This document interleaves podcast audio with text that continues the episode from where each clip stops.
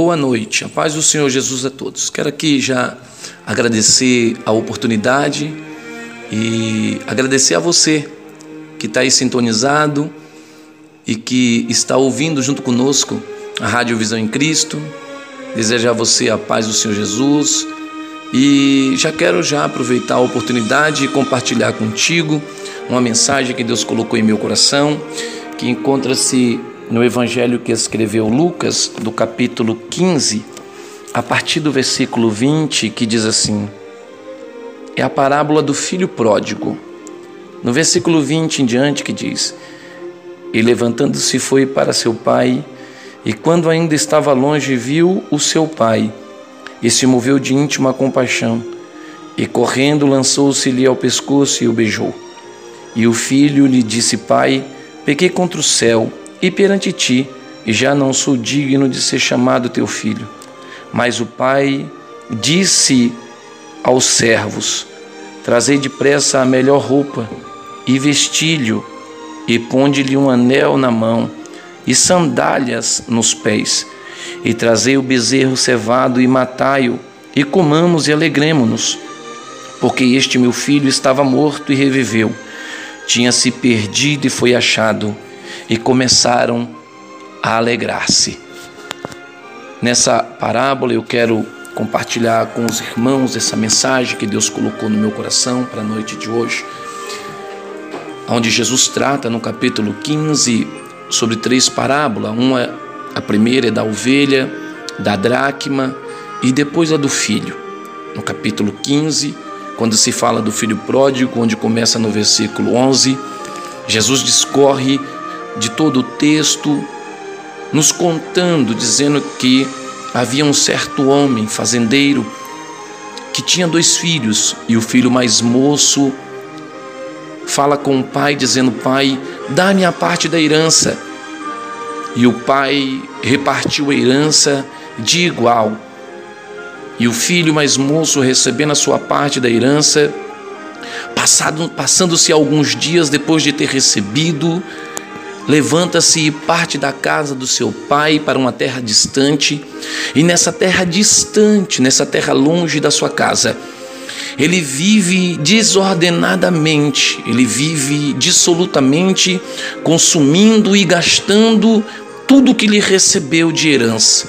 Ele começa a gastar, a desperdiçar tudo que o pai havia lhe dado e toda a sua riqueza. Ele vive em pecado, em lascívia, e quando passado algum tempo, depois de ter gastado, diluído, perdido tudo que havia recebido do Pai, um mal maior ainda vai acontecer.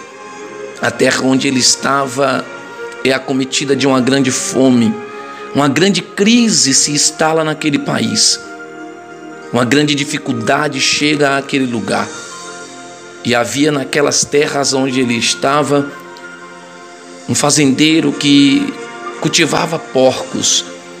E a fome era tanta, a dificuldade era imensa, que ele corre para esses campos e vai apacentar porcos. Ele era humilhado, ele era machucado todos os dias, a tal ponto de que um belo dia ele está com tanta fome, é tanta humilhação na vida em que ele escolheu para si, que ele deseja comer as bolotas dos porcos, ele deseja comer a comida dos porcos. E então arde no seu coração o arrependimento de ter saído da casa de seu pai, e ele fala consigo mesmo naquele instante e diz: Levantar-me-ei e voltar-me-ei à casa de meu pai, e direi ao meu pai: Pai, pequei contra o céu e pequei contra ti e já não sou mais digno de ser chamado teu filho. Então, no dia seguinte, esse filho que havia pensado levanta e vai para a casa do seu pai. E quando ele chega na porta da propriedade do seu pai, o pai levanta, erguendo a cabeça, ele olha o filho e vê que ele havia voltado. Ele levanta-se, movido de íntima compaixão em seu coração, movido de uma grande esperança ao qual ele nunca havia perdido e corre. E de encontro ao seu filho, abraça e lhe beija o pescoço. E então o filho, determinado dentro de si, projetado que havia dito que falaria, e fala ao pai, dizendo: Pai, eu pequei contra o céu e eu pequei contra ti, já não sou mais digno de ser chamado teu filho. O pai, ouvindo o seu filho dizer essas palavras, ele olha para os seus servos que estão ali, ali, estão próximo, vendo, testemunhando aquele momento. Ele olha para alguns dos seus servos e diz: Traz depressa uma vestimenta e vestilho. Traz de pé o anel e colocai-o no seu dedo. Traz também as sandálias e calçai os seus pés. Eu quero trazer para nós essa mensagem muito breve, porque o tempo é curto. Esse filho estava na presença do pai. Ele tinha tudo com o pai. Não faltava nada para ele na casa de seu pai. Mas alguma coisa em seu coração lhe fez desejar pediu o que lhe pertencia, recebeu o que achava que tinha de direito e partir. E então ele recebe e parte nessa terra distante. Ele passa por tudo isso que a Escritura disse. E quando ele gasta tudo que ele havia recebido, ele vai para os campos dos porcos. E lá no campo dos porcos, ele está em meio a todo tipo de sujeira e profunda humilhação e desprezo e abandono. Porque quando ele sai da casa do pai, ele sai com propriedades, ele sai com riqueza, ele sai bem vestido, ele sai limpo, ele sai calçado. Mas quando ele volta lá nessa terra, ele perdeu tudo que ele, tudo que ele tinha, toda a riqueza, toda a sua herança, ele ainda sujou as suas roupas, ele manchou os seus pés. E quando ele volta, antes de voltar, ele declarou que diria ao pai que lhe perdoasse, que não era mais digno de ser filho.